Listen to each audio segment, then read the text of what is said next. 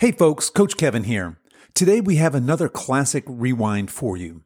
This episode originally aired back in December of 2021 and it was a hit, and for good reason. Our guest today is Holly Baxter, and she literally wrote the definitive textbook on reverse dieting.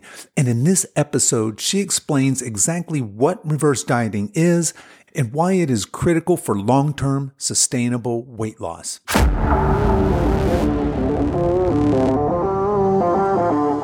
Imagine this scenario. You're 30 pounds overweight. And in fact, you've been overweight pretty much all of your adult life. Perhaps you've lost some or all of this weight several times during the last 25 years. The times you've tried dieting have been awful. You were constantly hungry, you were cranky, and a few weeks into it, your sleep started to deteriorate, only making matters worse. You started to despise the treadmill, but you stuck with it through sheer will and determination. And you lost the weight and finally got to return to some sense of normalcy. But a year or so later, you're right back where you started. And perhaps you start the cycle all over again. You feel frustrated and defeated. Perhaps you've internalized your inability to permanently lose this excess weight as your personal failure. But you've decided that this time is going to be different. New year, new you. Instead of following a diet you found online or one that a friend suggested, you've hired a nutrition coach. And this nutrition coach isn't cheap, but they have a great reputation and a track record of helping people achieve long term sustainable weight loss.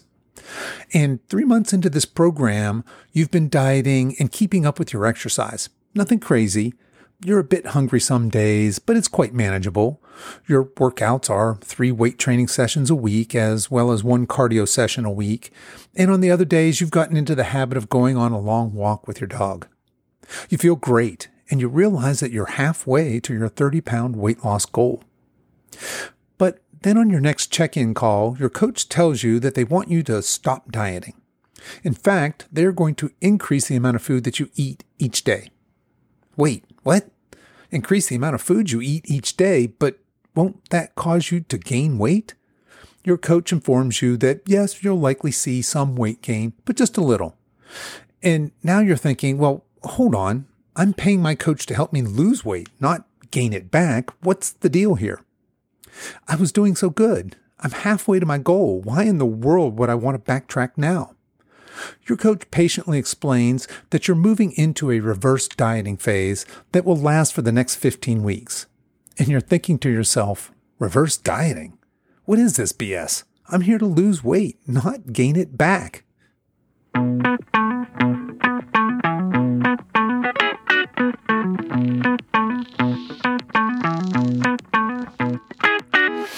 Hello, and welcome to the Over 50 Health and Wellness Show. I'm your host, Kevin English. I'm a certified personal trainer and nutrition coach, and my mission is to help you get into the best shape of your life, no matter your age. We have a great show for you today. Holly Baxter is here to talk to us about the benefits of reverse dieting. But before we get into that, I want to let you know that all month long in December, my 10 pound fat loss program is 50% off. This is an eight week long fat loss jumpstart program, and it's normally $300, but it's $150 for the remainder of this month. So, if you're planning a weight loss resolution this coming New Year's and you'd like some guidance, take a look at this program.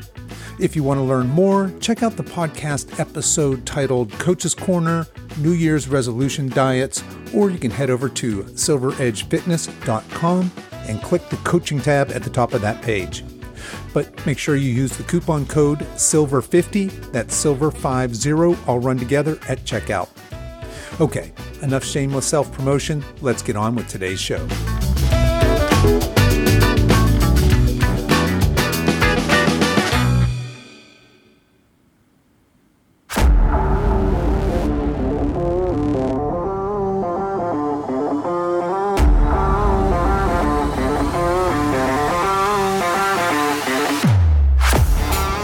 To do an episode on reverse diets for a while now, what they are and why you might consider them.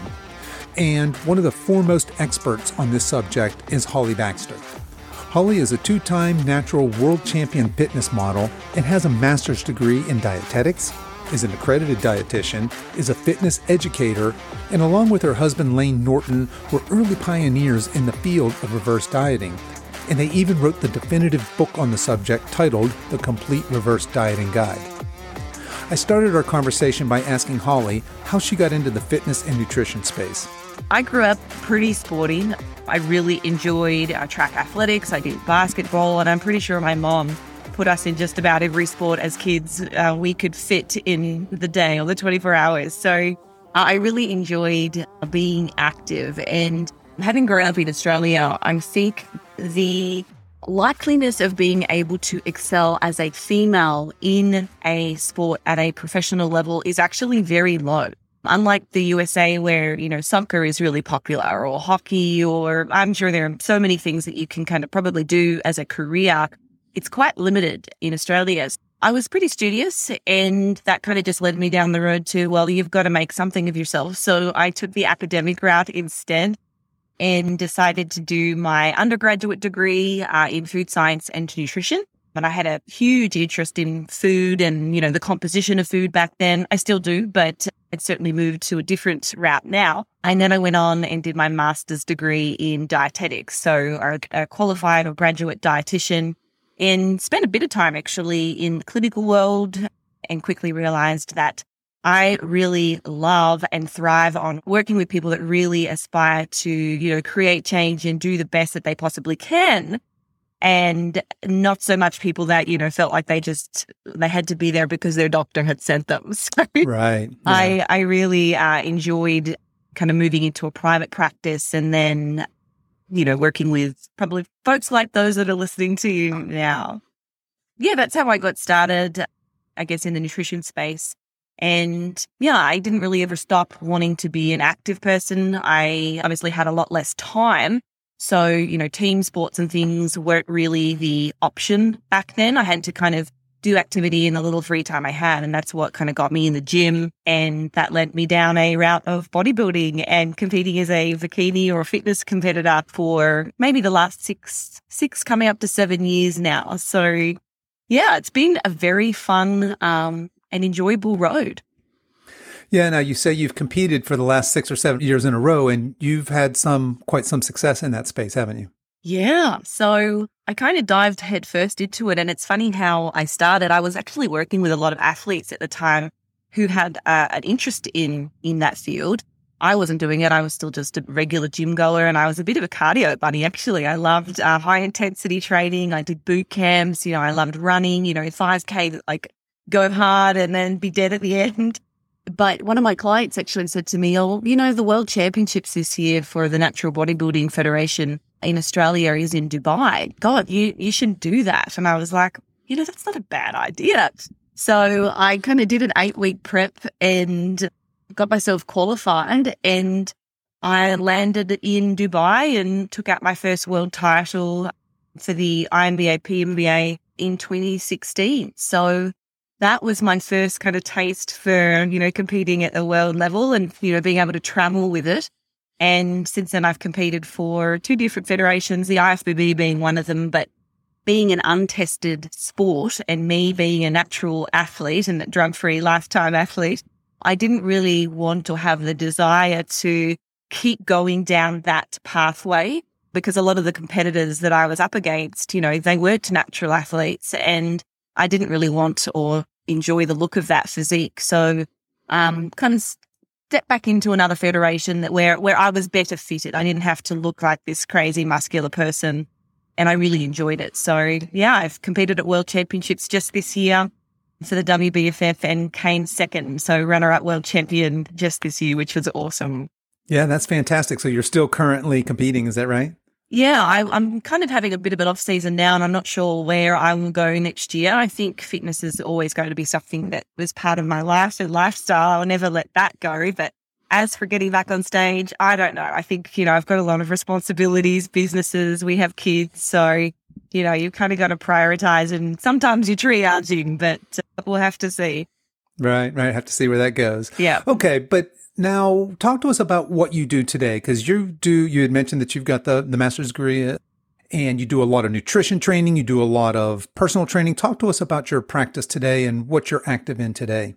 Yeah, so I think if I was to describe like what I what I am and what I do, it would be a nutrition educator or a social media educator. My husband and I we have a couple of different businesses in the nutrition science or evidence based space.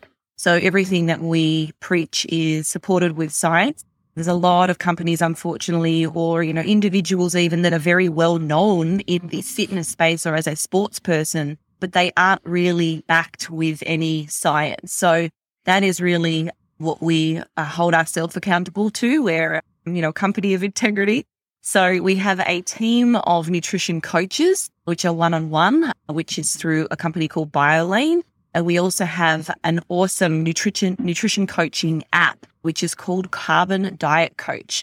We currently have about 40,000 um, subscribers to that app. We've been up and running for just over 18 months now. And that is kind of the main stuff that we do. But then in the background, you know, I am working on a, we have a supplement company. We do lots of education. So I kind of, you know, oscillate between all of those different things, not to mention, you know, social media, education on YouTube and trying to just help people, uh, you know, achieve their physique goals. So it's quite a bit. it is quite a bit, yeah. So I, I, love that you describe yourself the way you started was a, as a nutrition educator, and certainly that's how I, I ran across you. Um, you can find you on, on Instagram, you're on YouTube, you're you're all over the place, all the yeah. socials, right? but yeah, certainly you and both your husband both have this very you called it evidence based, this very kind of no nonsense. Let's educate folks on nutrition because what I like to say is while nutritional science can be vastly complex, or it is vastly mm-hmm. complex, really the practical application of it doesn't have to be, but that's really not the way it's communicated, I think, to the general population so that most folks are kind of left wondering, well, what should I eat? How much should I eat? And should I intermittent fast? Should I do keto? Should I, you know, whatever, the, whatever's hot today. So let's start here on our conversation, we now know that 70% of Americans are now overweight, obese, or, or morbidly obese, and that number's growing. What do you think that is? What what is what are the causes of that? Look, I think it's a really interesting question, and I actually talk about this in uh, one of my recent presentations that we did when we were uh, traveling. And I think if we look at, you know, what is the cause of obesity and people being overweight, it would be naive to say that it is purely um, a result of, you know, inability to control one's hunger. It is so much more than that. It is a complex web of physiological factors, psychological factors, sociological factors. You know, people eat for different reasons and it is so much more than just, Hey, I'm feeling really hungry. You know, I might eat something. So there is a lot of influence from the food culture that we currently live in. You know, especially, you know, here in America, it's even more so than what I've experienced growing up in Australia. The average family kind of eats out a lot. You know, takeout is abundant, like it's so common. And I think just over the years, it's become part of our culture. We are exposed to these highly palatable, very energetically dense foods. It's not just one macronutrient, it's, you know, carbohydrates and fats combined. We've got a lot of calories coming in and the social aspect makes that really difficult to manage. So, yeah, I think that's probably one of the main contributing factors, not to mention, you know, all of the other things that we, we talked about. But I think where the problem still lies is people are, are successfully aimed to lose weight. I don't think that people have a difficult time losing their body weight. And we look at a lot of the epidemiological studies and long term um, studies, we see that people do a pretty good job at losing, you know, five or 10% of their body weight. The problem is being able to maintain it long term. And if we follow up on those long term studies, what we actually see is that a large majority of those people end up becoming the weight that they were when they started, or they've actually gained more than baseline. So they now weigh more after that attempted diet. So I always find that really interesting. So it's what about the diet that is contributing to people becoming more and more overweight over time? No, I, I love that you started that by acknowledging that it's a complex issue, right? People it's not just that we're lack the self control, but it's this whole food culture. It's the mm-hmm. reasons that we eat. And I think you're right. I think that while some people may have a hard time losing weight, really our problem isn't losing weight. Our problem is maintaining healthy body composition, right? We see so much of the yo-yo dieting, you know, especially folks that are in, in my age demographic, that over 50, 50, 60, mm-hmm. 70 folks that have struggled with weight perhaps their entire lives have probably gone on dozens of diets. They may have lost the same 20 pounds over and over yeah, again. Absolutely. But the tragedy there is, to your point, is very, very often you don't just gain back that 10 pounds or that 20 pounds. You gain that back plus a little bonus. And, and it's a tough place to be, right? So let's talk about dieting. People have gone on diets for a long, long time. We have a, I could say we have a diet culture as well. Why don't diets work? I think by and large, it is because we are choosing an approach that is extreme. So I actually really enjoy talking to this demographic and I say 50 plus. It's kind of like I'm sitting down having a chat with my mom, but I got to be careful here because two of my closest friends are actually either close to 50 or over 50. So I'll watch what I say here. But I think the challenge is as we get a little bit older, you know, our lifestyles are drastically different from when we were in our 20s. And we can blame things like hormones. And of course, there is that's certainly one of the factors that plays into why we tend to gain weight as we age. And I want to address that really quick before I continue to move on. Sure. So, yep. especially for women, as we go through menopause, our estrogen and progesterone levels, they do start to change. And that, that definitely impacts your day to day energy levels. So if you're not feeling very good because you've got low energy, well, of course, you're not going to be as motivated to go to the gym or get out for, you know, the game of tennis that you used to do or whatever your preference of activity was. So that lack of energy and motivation to be active starts to go down. And now we have lower energy expenditure. And if we're not making up for that by reducing our calorie intake from our food, well, what happens? Of course, we're going to put on a little bit of weight. So, you know, this trend continues um, more and more over time. And as we become less active, what tends to happen is that now we're not putting ourselves through the same kind of rigorous day to day activities. Maybe we aren't going to the gym as much as we were. And what happens is our lean body mass, our skeletal muscle mass starts to decrease. And the problem with that is our muscle mass or skeletal tissue is one of the driving or primary factors that helps increase our or contributes to our basal metabolic rate, which is our body's kind of essential energy requirements just to kind of keep the lights on. So as our muscle mass starts to decline, and that also happens, it's called sarcopenia. It happens with aging. Now we've got multiple factors that are contributing to decreased energy expenditure. We're moving less. Our hormones are changing as we age, especially for women. We're not as active. We're not resistance training and our energy requirements are going down. But guess what happens?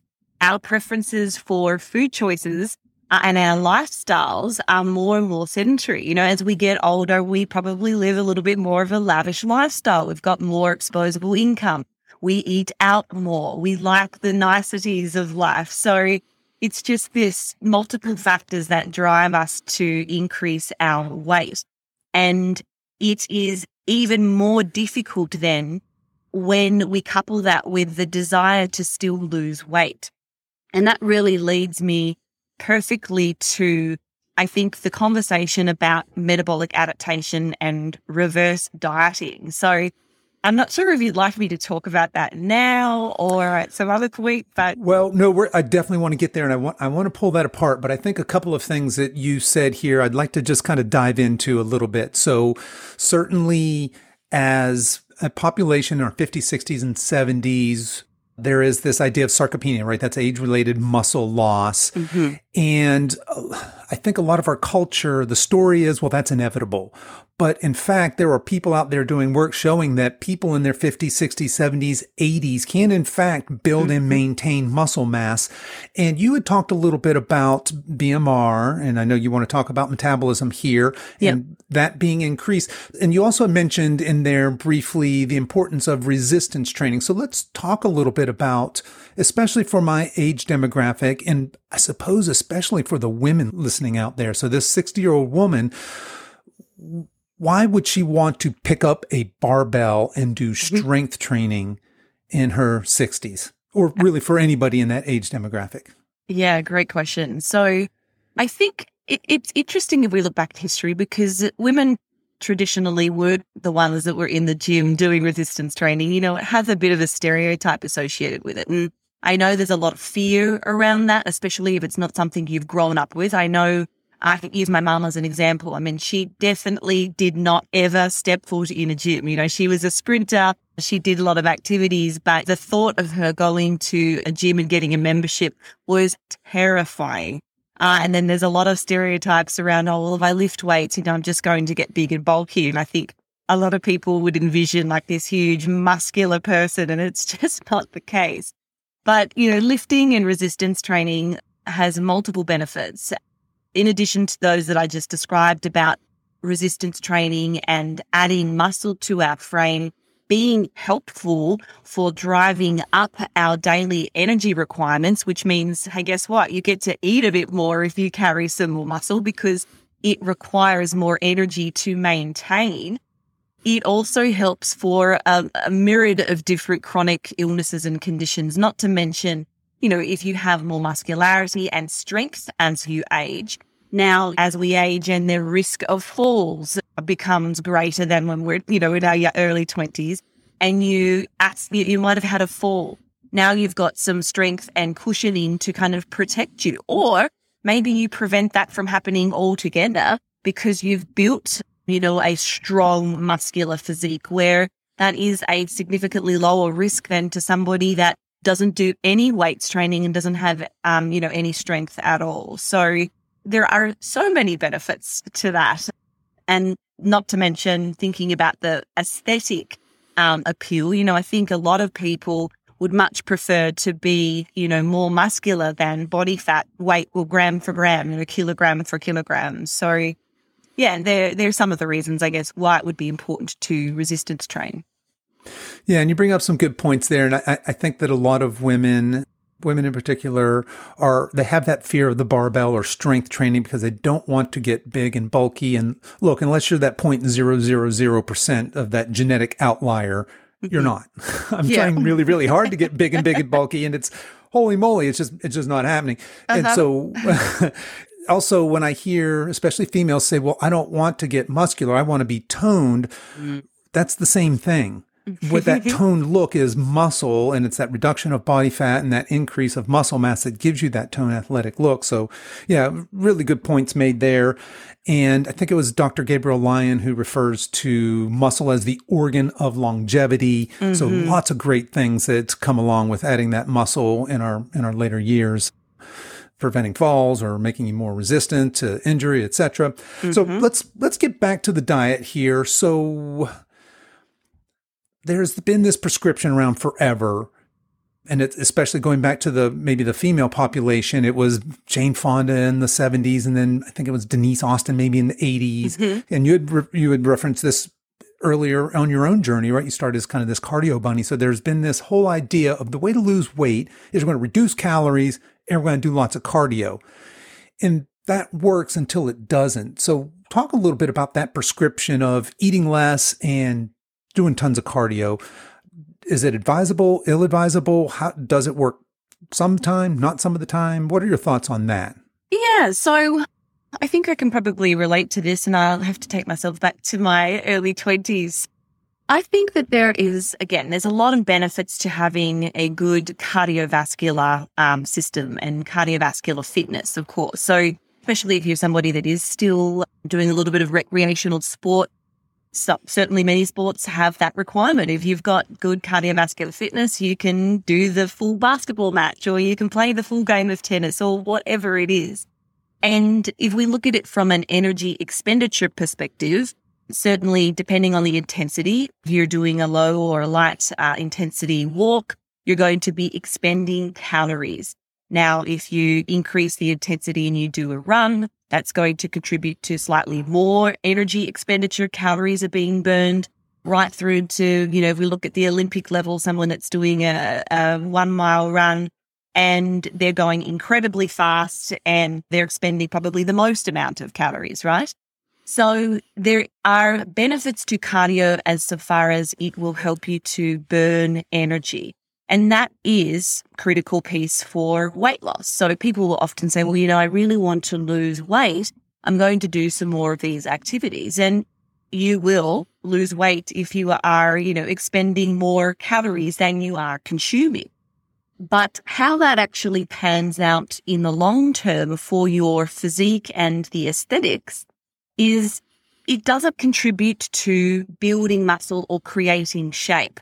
So if I today completely stopped all of the lifting that I did and I just ran, ran, ran, ran, ran and did a lot of cardio, a lot of group fitness classes, I may very well lose weight on scale, but I'm going to start losing my mus- muscularity, which means I'm going to start losing my nice shape that I have. And I will just become a smaller, skinnier version of myself. So the benefits to uh, incorporating some resistance training there is that that type of exercise or activity not only contributes to expending calories. So if I go to the gym and I do a one hour lifting session, I'm burning not only calories, but I'm doing a form or a modality of activity that also uh, elicits muscle protein synthesis, which is part of one of the necessary pieces for us to build muscle. So it has dual benefits calories expended, burning energy, and also helps with that um, muscle building piece. Yeah, so let's pick this apart a little bit. So we know that if somebody's going to go out and do a 45 minute run at a moderate to brisk pace, mm-hmm. and another person is going to go in the gym and do some resistance training, I think the, the logic has been in the past, well, that person doing 45 minutes of cardio is probably it, during that event going to burn more actual calories mm-hmm. than that person that's doing the lifting, right? But to your point, there's there's more to the equation than just that. And as an older population, we know that we're going to preferentially lose that fast twitch muscle fiber type over that slow twitch muscle type, right? So as we ignore the strength training piece, we're we're contributing kind of to that lean, frail sort of look of that older person, as opposed to a healthy, vital, muscular look to that person. And to your point, adding muscle to your body has it's not just the calories that you're burning while you're doing the activity that's important, right? I think what you're getting at is we're actually muscle is more metabolically expensive. Is it fair mm-hmm. to say that if somebody who is doing consistent weight training, will they have a higher BMR? Will they have a faster metabolism? Will that contribute to weight loss in the long term? Yeah, absolutely. I think that kind of is the exact definition of body recomposition. So you know, you could you could continue to do a set amount of resistance training and consume a certain amount of calories, and over time, if you provided you are you know pr- providing enough mechanical tension, uh, attention, stimulus to elicit mTOR signaling, which is I guess the signaling pathway that helps us create muscle. As we add to our frame, as we add more muscle, over time, yes, that the cost to maintain that muscle is going to go up the more we have. And guess where it can get some of that energy? It can then tap into our own endogenous adipose or fat stores as a form of energy. So what we can then see is a bit of a partitioning effect where we're now seeing fat loss uh, taking place or our body fat levels are going down because it is using that fuel storage capacity to actually drive growth for muscularity. Now, how much of that energy is coming from our body fat stores versus our dietary intake depends on the individual, but also depends on, you know, how many calories that person is eating. So the good thing is that is kind of what we call our body recompositioning. Right. And that's certainly, that's a desirable state to be, right? If you're burning fat and building muscle or even maintaining mm-hmm. muscle and burning fat, you're in a very healthy, good place, right? Okay. So we, we've determined that we would like to have a faster metabolism. What are some of the best ways to build a faster, healthier metabolism? Well, I think we've covered part of that equation. So, um, obviously, prioritizing your resistance training. If you're somebody that is primarily focused on cardio at the moment, maybe gradually reintroducing some form of resistance training. It doesn't have to be, you know, a huge change all at once. It can be done over time. And I think that's probably the smart way to do it too. You don't want to go from zero sessions to three or four a week uh, overnight because you probably end up very sore and probably deter you from the gym. So I think, you know, over time, um, moving or shifting your activity towards a resistance trained approach would be the, the first thing that I would recommend. Outside of your training efforts, I think we then really need to touch on the, the diet piece. And I'll start broadly with protein, and then I think we can take a look um, calories and somebody's specific goal. So protein is then really the most important thing to consider when we look at the different macronutrients. I'm sure your audience are fairly educated. But, you know, adequate protein intake is something that I've certainly observed as being a difficulty, um, especially for people, you know, in their 50s plus, where back in their day when they were young, it just wasn't something that they considered. So they have built certain food habits, behaviors uh, over time. So they're trying to change their food preferences to something that favors protein is really challenging and takes a little bit of creativity and again, it's not something that I think has to happen overnight, but being proactive about it. And okay, if I enjoy eating primarily a Mediterranean cuisine, or I, I really enjoy, like, I love pasta and pizza, you know, how can I possibly still enjoy those things and still get high protein? Well, it's definitely possible, but I think getting a little bit creative in the kitchen and just asking those questions is a great place to start because ultimately the the best way or the fastest road to success is finding a dietary approach that you enjoy and that you can stick to and sustain long term. And that's why we see so many people having great success on the ketogenic diet or, yeah. you know, intermittent fasting or low carb, high fat, something of that nature. So incorporating protein and practicing that over time.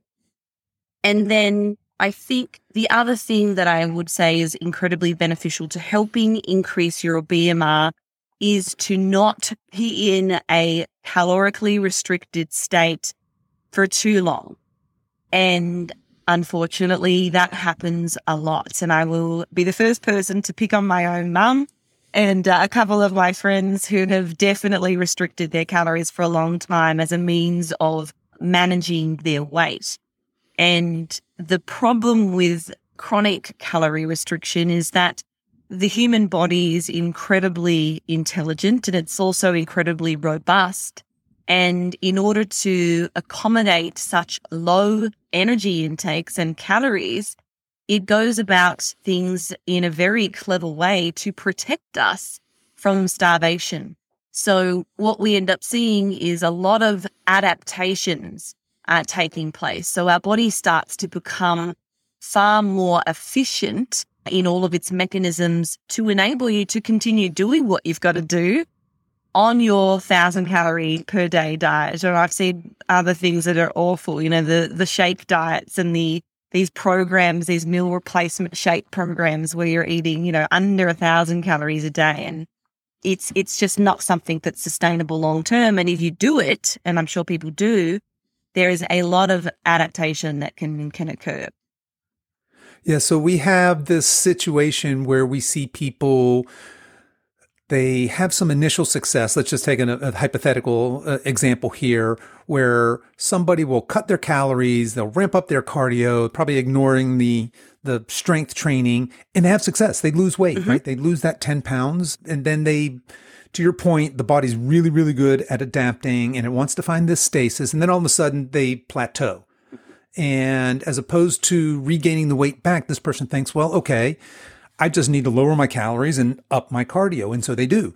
They up their cardio. They're doing it every day of the week now. They've down to 1200 calories and lo and behold, they lose some more weight and then that plateaus. And now what happens is this person has put themselves in a corner. Where do they go from here, right? And at this point, I think we can say they're starting to get metabolically unhealthy. To your point, the body's very, very clever at shutting certain things down. It's very catabolic. I don't want to have any muscle because I can't metabolically afford any muscle. Mm-hmm. Let's get rid of that. And we have kind of this cascading effect. And yet this person is convinced that, well, if I just fix the calorie balance or if I just fix the energy balance, if I can just expend more energies than I eat, I'll keep losing weight. But that doesn't work forever, does it? Mm-mm. No, it, it, certainly does not. And you will reach a point, I think, at which where it is just no longer sustainable. And this is where I said when we first started talking, I think many people are able to have fairly good success in the initial fat loss phase where they'll restrict They'll, you know, implement some kind of fairly extreme or aggressive caloric restriction or let's look at the other part of weight loss, which is your energy expenditure. You know, they'll do a whole lot more activity to lose that weight because both those things can achieve a calorie deficit. So, you know, they'll keep burning the candle at both ends. And then they get to this point where it's like, there's nothing left. Like, where do you go? And all the while, as that is happening, we're now not only having these I guess, restrictions in calories and extra energy being expended from training, we're seeing a, a myriad of different physiological, uh, negative physiological effects. We're starting to see increases in hunger. We've got hormones that are now uh, starting to lower beyond a point at which there is chronic like hunger and huge appetite being or developed. So your appetite regulating hormones, leptin and really start to play havoc on your hunger levels. We start to see sleep impairments. We know that chronic uh, low calorie intakes and excessive exercise negatively impact our, our sleep, especially our REM, REM, deep sleep. We start to see changes in our libido. You know, that goes down with chronic calorie restriction. Mood. There's so many like depressive symptoms that start to come about from all of this. So it, you can only sustain that for so long before you're going to crack and it is inevitable. And I can say as an elite athlete who gets on stage and does this for two weeks of my life, that's it. Like I am not maintaining that body composition for a long period of time because it is not sustainable. Certainly not without a significant impact or sacrifice on my personal happiness and my life. So yeah, but the thing is, you can you can get out of this, and I'd, love to talk about that. Well, that's no, that's a perfect segue. So, okay, so somebody listening to this who's just had a history of dieting, and maybe they're in this place now, right, where they're just frustrated. They've they've hit this wall, and they they're at a thousand calories. And to your point, where do you go from there? Right, 800, 700? That's ridiculous. Mm-hmm. How do we get how do we get out of this cycle? Yeah, so this is actually the perfect segue into the co- the conversation about reverse dieting. So it's probably been around now for about 10 years. I know I first um, kind of stumbled across the concept of reverse dieting in 2012. Actually, my now husband, Dr. Layne Norton, he kind of coined this term back then and he was kind of observing this with a lot of his clients, though there was very limited, in fact, there was no research on this in the um, you know, scientific world at this time, but anecdotally, he would report this on his social media channels. And I found it fascinating. So we actually ended up going on to write a book about it. And since then have been several uh, research studies that kind of look into to this topic. So, you know, you're at this point where you're stuck. One would assume that if you go back to eating at your previous baseline calories before you started, well, most people just regain all that weight and some, as we're observing, you know, especially in the case of people that are doing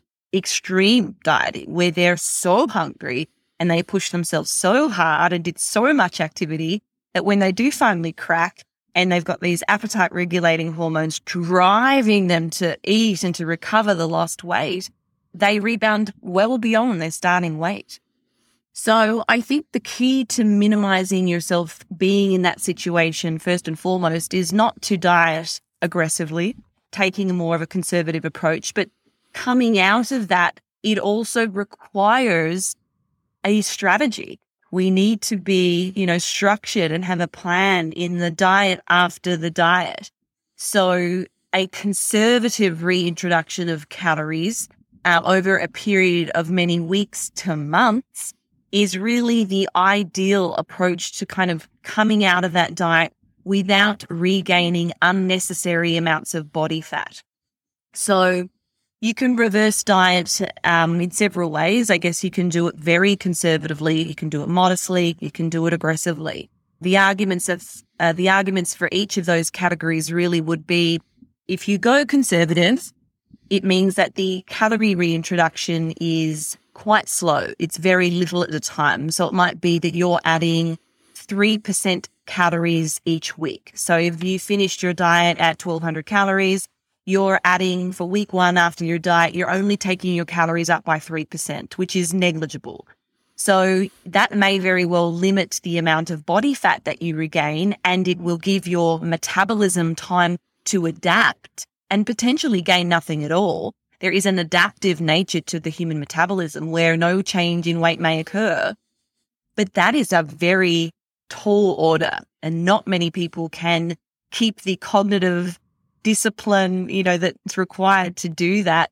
And at some point, maybe they do still crack. So, you know, in that case, perhaps a better approach to the reverse diet is to be a bit more um, modest with that. Maybe do some slightly bigger calorie increases. I'm talking five to 8% additions each week. So it's a little bit more manageable, not only from the hunger perspective, we want to make sure that you're able to maintain those calories, but also from the psychological desire and drive to eat. And for many of you guys, if you have dieted, you know, you're normally pretty, you're normally feeling pretty fatigued and exhausted at the end. So part of the benefit of adding back calories may be a little more aggressively, but in a controlled fashion is that you start to recover your, you know, energy levels. Your performance starts to improve again. You're back to lifting the, the weights that you were, you're lifting. And now what are we doing? If we're lifting more weight, We've got more volume each week. Well, now you're potentially contributing to some positive gains in lean body mass. Your muscle starting to come back on if some was lost, and that's normally inevitable in fat loss phase. You're now giving yourself that opportunity to start adding muscle back. So some of that initial weight regain can be from fat mass, of course, but some of that weight regain may also be muscular because you're now, you know, you've got some calories back in the tank and you have the ability to actually start putting on muscle because you're no longer in a deprived state. So, yeah. I I love that you bring that up that we you may have some potential weight gain in this reverse diet. So a lot of I mean, we have we we certainly we start out we talked about we have a food culture and we certainly do, but it seems like we have a diet culture and we have a scale obsession. Mm-hmm. So when you have clients that are terrified about the scale going north even an ounce, how do you how do you pitch the importance of reverse dieting? It's so incredibly hard. I That's think That's the hard part, isn't it? Yeah. it really is. And I think t- I, am very fortunate to be in a position now where I think a lot of my audience have um, grown and come to trust the information and they've put it to practice and they've gone, wow, this actually works. Right. You know, they've, they've tried everything, you know, 20 years of different diets, trying these things and they haven't worked. And then they finally come back to me and they go, oh, Holly, yeah, you were right. I realized that this reverse diet cycling stuff actually, actually has some merit. Sorry. I, I'm fortunate in that sense. But I think, you know, you'll never know if you don't give this a try. And I think if you can kind of paint the picture that what's going to happen during these phases of fat loss and reverse dieting is that yes, during the fat loss phase, we are going to see your weight on the scale going down. That's, that's guaranteed if you're doing everything correctly during the reverse diet, it's likely and probably I would make it a, a, requirement that there's going to be some weight regain.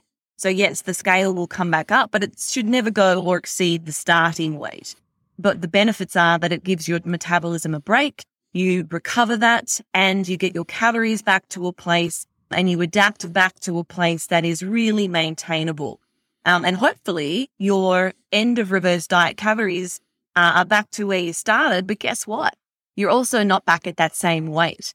So we do this cycle of fat loss and reverse dieting for, you know, let's say it's a period of 24 weeks. You do that, do that over six months And then we repeat that process. We then diet again. Your weight goes down and it dips well below what you achieved last time and that you're at a new all time low.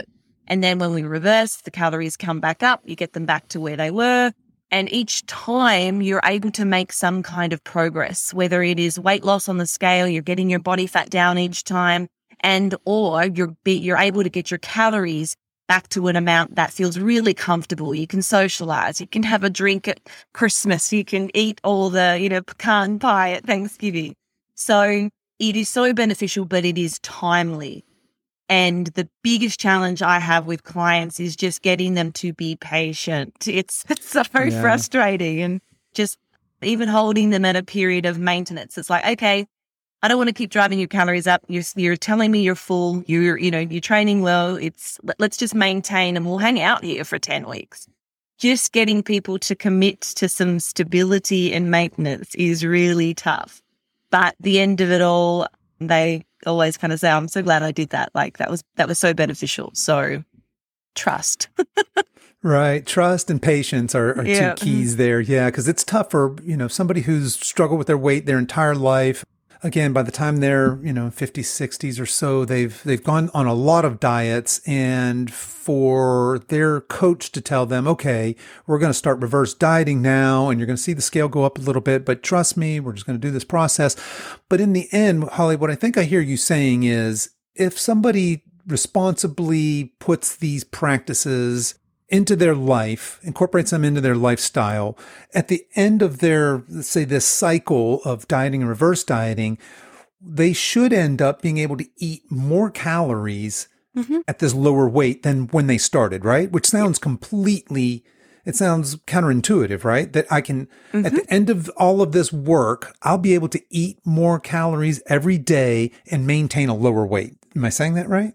Absolutely, yes. And I would encourage you to think about this for anyone that's listening and is thinking about this or like terrified at what we just talked about. Right. But let, let's say you are 50 years old and it takes you two years to go through these cycles. So we do, that would be what, two cycles of fat loss a year and two cycles of reverse dieting a year. So we're talking about, you know, eight in total over the course of two years. If that meant at the end of two years, you are now at your ideal body weight and you're at your ideal calories, you still got how many years left ahead of you to enjoy all of that? Enjoy yeah. those calories, enjoy that new physique. So it's a small price to pay if we think about things from a long term perspective. And I think a lot of us really struggle with what's called recency. If we look at some of the literature around what, what is linked or what are the behaviors and characteristics linked to long term weight loss maintenance success, it's that, that these people have incredible recency. They are able to delay what they want right now, knowing that there is something positive for them in the future. Uh, and again, we, it kind of just comes back to delayed gratification, you know, having patience. And yes, we all suck at it. But I think as long as we can all acknowledge that and take some accountability and then put these practices in place, like there is good things coming at the end. Yeah, and as a culture, we have this instant gratification culture, right? Oh, and oh yeah. I think that that's that's marketed to us, right? That's what's that's what we're being told is, hey, you can lose ten pounds in ten days, and here's this fat loss detox smoothie. Just drink this every day and burn fat magically while you sleep. And I, I, get the appeal of those things. That would be fantastic if that actually worked, but that's not the reality. The reality is you're talking about a two year cycle here. So mm-hmm. let's break that apart a little bit. Just want to make sure I understand the timing on this. So if somebody's saying, well, wait, okay, so two years and you said six months. So what would a two year block look like? How much time would I be? And I know it's going to vary from person to person, mm-hmm. but just take a, a general, a gen pop person how long would they be in that diet phase versus how long in that reverse diet phase? And how would that look time wise? Yeah, so I think the periods at which someone's in a fat loss phase kind of depends again on how much weight somebody is looking to lose and also their preference for a dietary approach we can do diets uh, in two ways essentially we can do them continuous in nature where somebody says i'm starting the diet tomorrow and i'm going to do it through do it through to march of 2022 or we can take an approach where there's um, diet breaks. So I'm sure your audience are probably familiar with the concept of diet breaks or periods at maintenance. And, you know, if we do that approach, again, there is so many benefits of taking these kind of little hiatuses from the fat loss, not only uh, physiologically, but psychologically as well. So I kind of work with a client and decide what's, what would be your preferred approach? Are we looking at this from, I don't care if I lose some of my muscle, but I just want to get the fat off. And that might be in the case of somebody that is morbidly obese, say are 250, 300 pounds, maybe more, then I'm probably not going to be as concerned about losing some muscle, in which case I want them motivated. I might do a shorter, more aggressive fat loss phase without any diet breaks because they're able to lose quite a lot of fat in a short period of time. But let's take the average person, average body fat and we're just working through a normal cycle, it might be 15 weeks of fat loss. And I will probably always put in for my clients at least, you know, three diet breaks or 21 days where you're just at maintenance and it might be to accommodate Thanksgiving, Christmas parties or New Year's. You know, you've got these periods where you can come up for air.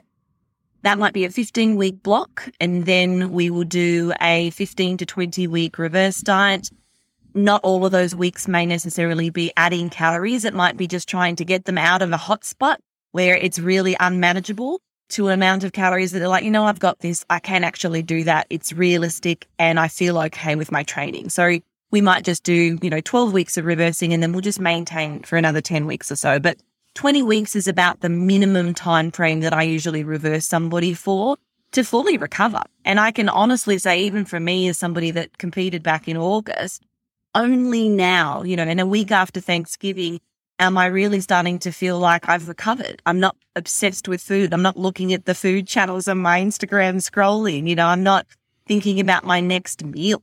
So it takes a while to recover. And I think that is really important and valuable because it sets you up for a more successful fat loss phase in the future. So yeah, you go through these phases, 15 15 weeks of fat loss, 15 to 20 weeks reversing, and so on and so forth. But the total amount of weight that someone might lose in a two year period really is going to depend on that person. And yeah, I, I think from uh, if we look at this, we'll break it down into something a little bit smaller week to week weight loss. I normally normally don't try to push somebody's weight uh, loss to be more than say 1.5% of their body weight per week. So that number is going to look very different for you as it is going to look very different to me. So I don't usually work with absolute values, but you can do a bit of math there. Yeah. So there's, I think people might be surprised when they hear you say that you're recommending a reverse dieting phase that long. And that's kind of what I wanted to pull out of that. Mm-hmm. Now, another question on reverse dieting. What about the dieter who's just not very consistent? They're not hitting that calorie goal each and every day and a couple of days, maybe even three days a week. Maybe they're blowing it out on the weekends. Mm-hmm. Is reverse dieting, would it be appropriate for somebody who's not very, they're basically, they're taking diet breaks during the week. Let's put it that way. Is that still a concept? Is that, cause let's face it, it happens, right? Oh. Would there still be some value in reverse dieting for somebody who's maybe a little more of that casual dieter, let's just say? Oh, absolutely. And look, I think in our book, we kind of describe the different categories of individuals. We've got five populations that they are beneficial for. I won't go into the detail on all of those today. If you guys are interested, you can certainly go and check that out. But yes, absolutely. I think there's a bit of a misconception that you have to be perfect every day. That is not the case. I think the way that I tend to work with clients and for myself as well is we look at your total calorie intake over the course of a seven day period or that might even extend to a 14 day period. So what really matters as it um, pertains to a reverse diet and gradually increasing those calories is what was your calorie intake over this first seven day block?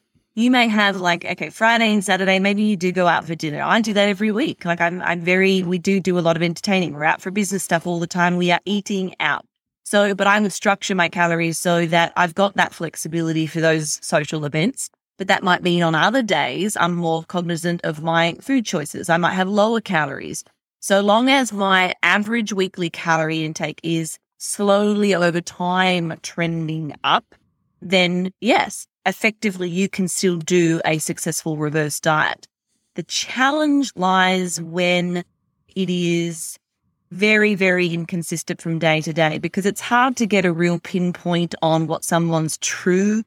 And what I mean by that is, you know, let's say that the night that you go out for dinner with your friends and you're having something that's more calorie dense.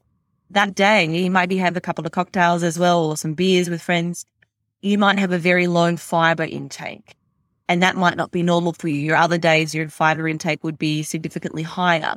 So with not only large fluxes in calories, but also large fluctuations in your fiber intake, which has a physical mass and that contributes to weight on the scale, we start to see a lot of yo-yo from one day to the next. And that can feel very disheartening for somebody. You know, if they hop on the scale and they've done so well for the five days of the week and they've seen their weight pretty stable, to do that on the, the Saturday and then they hop on and they're like, oh my God, I'm up four pounds or yeah. whatever it is. That can be enough to psychologically throw them into this. Well, I, I screwed up. I'm just going to do whatever I want. And all of a sudden now they do really mess up the diet and they've gone from 1200 calories to 2500 in, you know, the space of a couple of days. And that type of behavior is something that we would want to minimize. And I mean, I, that's something that I work with with clients on. I mean, it's it's important to kind of establish good dietary behaviors before we can invest ourselves in a really hardcore goal. So a lot of the time it might be, hey, before we even think about fat loss, so before we even think about trying to reverse diet, let's just work on some solid foundational behaviors. What are you doing? Like, tell me about your life. How do you eat? What do you like to eat? And let's look at the problems and let's see if there's anything that we can do to get you on a, a path for you know, more success when we do start to action, you know, a specific goal. Yeah, that's very, very well said. I, th- I, think you're absolutely right. I mean, we have to understand that what we're looking for is to weave these new behaviors into the very fabric of your existence, right? This is going to be a part of, if you, if you think of it as a diet, as this obnoxious, odious thing that I don't want to do, and I'm only going to do it until I lose the weight, then you're going to be a yo-yo dieter, right? But if you can reframe that mindset to say, okay, this is an act of self-love. I'm going to start honoring my body with the way I eat and I'm going to be more conscious about it. And so this is, I'm going to make a change in how I approach this. That those are two very different things, right? That diet and that, okay, I'm, I'm going to start honoring my body with the food choices I make. And yeah, I, I think that's very well said. So Holly, what's what's next for you? You've obviously you've accomplished a lot. What's what's on the horizon for you? Good question. Right now, we are uh, hard at work, um, actually building a platform, I guess, for our coaching team. Sorry, I'm kind of doing a lot of, I guess, sitting at the top and having a lot of meetings with our board of directors and planning for the future. So we're doing a lot of scaling at the moment for uh, one of our companies, but I think personally, I I am downsizing. I'm trying to reduce my uh, time in the gym and to give me more time for business and you know family and all that kind of thing. So, yeah, I I don't really have a, a solid plan at the moment. I think we're just kind of focused on work and just growing the companies that we have. Obviously, we've got our supplement range. Carbon Diet Coach, we're up to 40,000 subscribers, which is incredible in just over 18 months we're building a new or an app based uh, workout builder. So currently we have a platform which enables people of all experience levels, beginners, advanced, to select different types of workouts, different goals, and kind of record all their training. And we're, we're about to kind of move that to an app based platform. So uh, there's a lot of tech talk and calls. So yeah. that's kind of the, the, the current future. And we just, we just moved house whole lot of fun stuff. whole lot of fun stuff. Yeah. Yes. All, all centered around health and nutrition and exercise. I absolutely love it. Mm-hmm. Well, Holly, if people want to learn more about you, they want to connect with you, what's the best way? I think I'm most active on my Instagram page. So that is Holly T Baxter and uh, also YouTube. So my handle is exactly the same. But if you wanted to follow me personally, that's where you will find me. I put all my education and good stuff on there. And then across our companies, they are Carbon Diet Coach. Uh, we have an Instagram page for that. Our Team BioLayne coaches. And then Outwork Nutrition is our supplement company, which also has a pretty cool educational um, Instagram page too. So that's about it. That's about it. Okay. And folks, I will drop all of that into the show notes so that you can check that out and certainly encourage you to go check out her Instagram. That's Holly. That's where I found you. I know you have a great YouTube, Facebook, and I'm obviously I'm aware of some of your other businesses as well.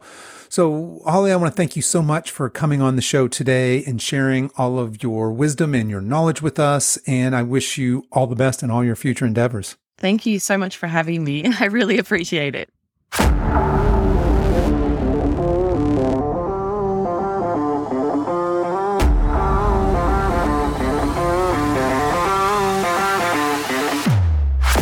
Okay, folks, that's our show for this week. I hope you enjoyed today's conversation as much as I did. You can find all the links to the resources we discussed in this episode over at silveredgefitness.com slash episode 98. And you can continue the conversation over there as well. I'd love to hear your thoughts and comments on today's show. As we wrap up our time together today, you can always show your support for this show in two important ways. One is to tell a friend about this podcast and encourage them to give it a listen. The second is to give this podcast a five star review on whatever platform you listen to podcasts on, and be sure to subscribe and follow so you don't miss any future episodes. And don't forget, if you're interested in my 10 pound fat loss program, it's 50% off for the remainder of December. You can learn more over at silveredgefitness.com or by emailing me at coach at silveredgefitness.com. I really appreciate you spending your time with me today, and until next time, stay strong.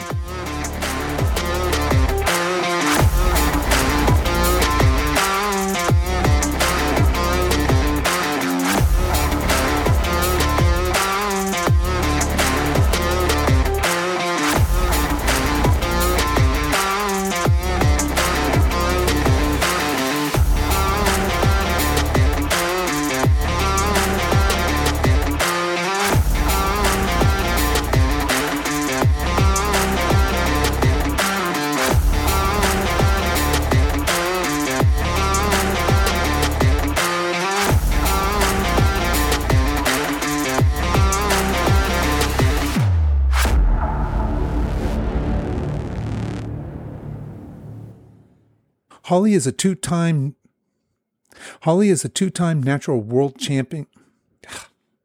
Holly is a two-time blah blah blah. blah. Come on, Kevin. Holly is a two-time natural world champion fitness model, and she has her master's degree in dietetics, and she's an accredited is an accredited is an accredited dietitian, is a fitness educator, and along with her husband Layne Norton were early pioneers in the fields in the field of reverse dieting. Come on, Kev. Holy moly.